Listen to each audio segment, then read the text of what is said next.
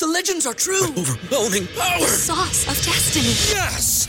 The most legendary sauce has arrived as McDonald's transforms into the anime world of WickDonald's. The greatest flavors unite in all new savory chili McDonald's sauce to make your 10-piece Wick Nuggets, fries, and Sprite ultra powerful. Unlock manga comics with every meal and sit down for a new anime short every week only at WickDonald's. Ba-da-ba-ba-ba, go! At participating McDonald's for a limited time while supplies last.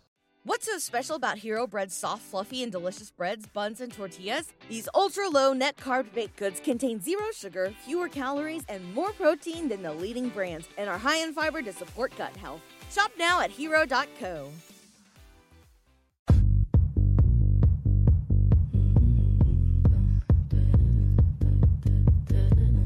Dealing with the root of the issues. It's the second level on the SportsMap Radio Network. Presented by Rocket Mortgage. Live from the O'Reilly Auto Parts Studios, here's Eytan Shander. John McMullen is our NFL insider at JF McMullen.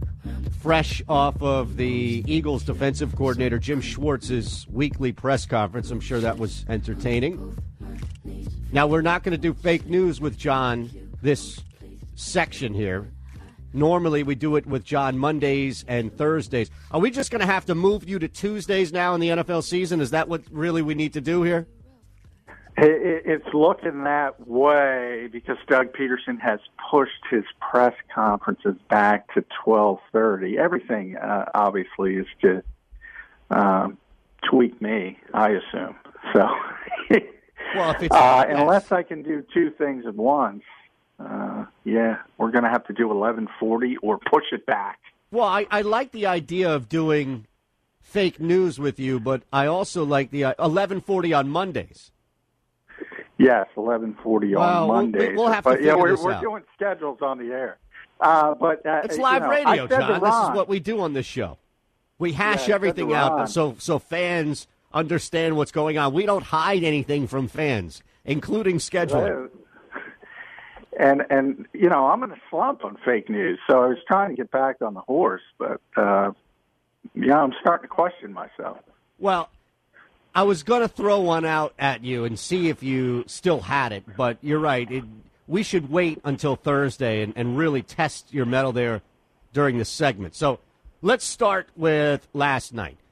It was, and I'm not a fan of the Chargers, but as somebody who was bet and has bet and was betting on the Chargers last night, it was frustrating to watch Anthony Lynn and that offense just noticeably pull back after they were up instead of letting Justin Herbert continue to go out and either make a mistake on his own or make throws, which he was able to do in the first half. And yes, big win for the Saints. They're still alive down there in that division, but that was my biggest takeaway was Justin Herbert can play. I just don't know why he was in bubble wrap for the second half. Yeah, I, I mean, a lot of ways, uh, I think that's when you look at NFL co- coaching as a whole and, and try to uh, put together some themes uh, to figure these guys out. I mean, one of them I've always thought that has been way too big of an influence on, on coaches is, uh, you know, having plausible deniability uh, for the Monday press conference or the post game press conference. Um, instead of trying to win the football game. Uh, and instead of, because, you know, if you do have a big pick six, a big splash play, a big negative play from the quarterback, that creates all the headlines. Uh, but if you try to win the game with that old school thought and you get a lead and you try to drain the clock, which I don't think you can do a lot in the modern NFL. No, And not, at, not at the start of the second half. You can't. no, and you certainly can't do it against a team that can score. Maybe if you're if you're facing another team with a backup quarterback or something of that nature, but when you're facing the New Orleans Saints with Drew Brees and even yeah, without Michael Thomas, I mean, you can't do it. You can't do it. But it's easier to explain it uh, uh, on the Monday afternoon press conference. Now, I'm not going to say those questions aren't going to arise, but the worst things and I just went through it with Jim Schwartz here in Philadelphia, uh, is when he give up a big play and a big spot, uh, and and and what the Eagles did with with Chase Claypool. Nobody nobody can stop talking about it for for a three day news cycle, and too many coaches are affected by that. They really are. Uh, and you know, I joked with Mike Zimmer, you know, letting not letting, but Russell Wilson does what he does best on Sunday Night Football. He made the right decision to go for it on fourth and one, but he lost the game. And if he coaches for another hundred years, you're never going to see him go on that fourth and one again. I guarantee it. Right. It, it, it's a crazy. Yeah, you're right. To lay it out that way is is something else. And now, when we look at to your point about the landscape of the league and how difficult it is just to kind of run the clock out in general, let alone the second half. On the flip side, we have what seems to be a pretty good idea of what Drew Brees is and where his limitations are. And I think maybe for the first time in the, at least in a long time, I don't know, maybe the history of the NFL, you know the league better than me, John. We actually have a 1 1A quarterback shuffle that works. Yeah, I, I, I'm not going to say that.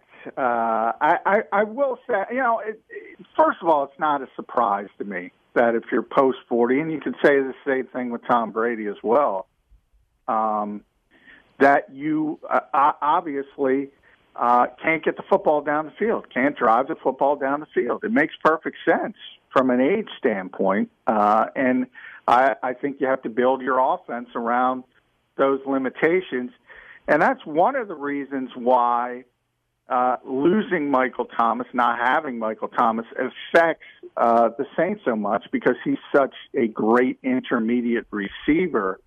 Um, and, and but you know, at the same time, I, I, I don't want to see Taysom Hill on the field ever. I, I you know, there's people called him a. Uh, Sean Payton called him a franchise quarterback. What franchise is that? Jacksonville. I, I, I Dallas. I, I mean this guy makes Tim Tebow look like a, a playmaker. No, I, don't I, say I, that. Don't. Come on, John. You saw Tim Tebow in that preseason game have three guys in the end zone and still try to tuck it to the goal line and get stopped. Uh, I, I always joke, uh, you know, there's hedges uh, that surround the practice field at the NovaCare complex to keep uh, the South Philadelphians from looking in and, and telling the Cowboys what the Eagles are doing. uh, and um, uh, I've only seen one quarterback clear the hedges uh, with an inaccurate throw. Guess who that quarterback was? Tebow. exactly. That's Ron's guy. It's pretty, it's pretty impressive that he was able to do that. But I never. I, I mean, the Eagles are, try, are are starting to integrate Jalen Hurts. He had his first completion and all that um, uh, against the Steelers, but uh, I don't like it. I don't like taking um, the starting quarterback out of a play. I think it's a Fair. bad way to go. And always, always, no matter who the backup is, they're a backup for a reason because you think the other guy is better. So why would you take your best quarterback off the field or even split him out wide and take him out of the play? It's never made any sense to me. It'll never make any sense to me. John McMullen at JF McMullen joining us on the progressive guest line here, the NFL Insider, the second level, courtesy of Jacob Meady, also columnist for Philly Voice, where we both write. And for me, this year, looking at what's happened in Dallas, that's where I think the pressure comes back on the Eagles. I placed a bet yesterday at plus 120. Now, granted, some of it was because there was still plus value, and I think it'll probably stay the same or drop when Dallas and Philly both lose this weekend. But I placed a bet, a futures bet of plus 120 for the Eagles to win because I can't bet on a backup quarterback with a makeshift offensive line to beat out this Eagles team, despite all of the problems that Philadelphia has. Now, I, I, I, hey, I will say this. I mean, at one, three, and one, I think the Eagles are the clear favorites Yeah. to win the division. It's amazing. Uh, I will say that. Uh, but I- but I do think the Cowboys are are certainly better equipped than they have been in the past. If they would have lost Dak Prescott, I, I do think. You know, Andy Dalton's going to get him uh, lined up correctly. He's going to be able to handle things at the line of scrimmage. He's going to be able to do those little things, those intangibles that maybe keep you in uh, a game typically uh, you wouldn't be in if Cooper Rush was out there. So uh, I, I do think he, he's one of the better backup quarterbacks in this league. But we'll see. Last time he was out there, he was not playing well. Uh, now the history, and he's still young enough to where it, he should be able to play at a representative level. I think if he starts to get comfortable, and you talk about those offensive line issues, that's obviously real. Mm. But man, they're if anything, they're even worse in Philadelphia. That's my concern with the Eagles because I don't think you're going to be seeing Lane Johnson for a while now as well. So they're down to eight, they're down eighty percent of their offensive line. Jason Kelce and a bunch of guys who never played before until this season. Sounds like Dallas. That's well. Yeah, the exact same. Bookend thing. tackles are gone. Tuesday night football. This is the second time since the merger. You and I know the other time in which Joe Webb came to town and had his way with Andy Reid and the Eagles. Tuesday night football. Let's look at this two different ways, real quick, before we end here, John. Let's look at it first and foremost tonight, the game itself. How much of a shot do you give Tennessee being off so long and having so much controversy surround them? And oh, by the way, it's not like it's the old Bills coming to town. This is the new look Bills coming to town. Yeah, this would be a marquee game, and it is a marquee game on a Tuesday night. But real quick, because I was covering the Vikings at that time, coming back to Philadelphia for the Joe Webb game, that was actually the Antoine Winfield game. I say this all the time. One of the greatest pure performances by a defensive back in modern NFL history. If people go back and watch that game, it's amazing the impact Antoine Winfield had on it. Now his son is becoming a star in Tampa Bay, which tells you how old I'm getting. But nonetheless, uh, the, it's going to be interesting. I mean, obviously, if the Titans handle this, and that's adversity, man, to go through this and come out and play well, uh, you would think there's going to be at least some rust. Uh, but I'll give Mike Vrabel a lot of credit if he's got this team focused and ready to play. Uh, I think it's time to say Buffalo's a really good football team, and I, I don't think home field matters anymore. Add that into the mix Absolutely. as well. Yeah, totally correct on that. So, how far away are we from some off-season ballot or some movement being raised for owners to vote on? coaches, front office people to vote on to add Tuesday night football to the schedule? Yeah, I mean, if you can monetize it, and they certainly could, because the only thing that draws ratings in, in television now is NFL games. I mean, you saw uh, the That's NBA the Finals take. Yes. Yeah, it li- it literally is the only thing. If you look, and people criticize the NBA or Major League Baseball for ratings falling. They're falling everywhere. I mean, it has it has come. The floor has come out on television ratings under everything but NFL football. Uh, so, yeah, TB will be lining up for it. John, appreciate it, man. Uh, we'll chat on Thursday. We'll give you another crack at fake news as well. I need it. Uh, thanks, Akon. Yeah, you are. I got to get back on the horse. Oh, hey, hey, John, uh, John, real quick. Uh, are you there? On your way out. Yeah. question for you.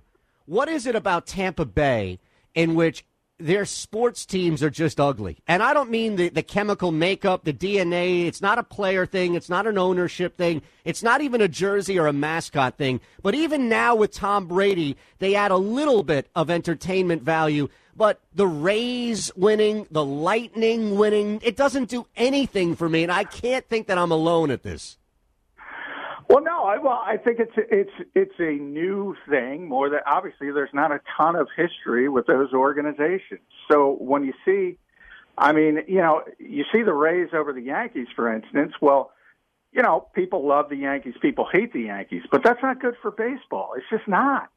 Uh, they would rather have the New York Yankees mm. in that position, but you have to give the Rays credit for being what they are and building a franchise with the money they spend, it's all great. But when there's no history, yeah, it comes across as kind of empty. And I think that's that's the problem. Tampa has been a a, a new part of, of of the sports world, and there's not a lot of legacy to it. Think about the Buccaneers; they're they've been there the longest, and that's only what 1976 or something like that. Yeah, they're more miserable than not. All right, I appreciate it, John. Thank you for clearing that up. Have a great day. All right, buddy. thanks, Eytan. You got it. We'll wrap the hour next year on the second level.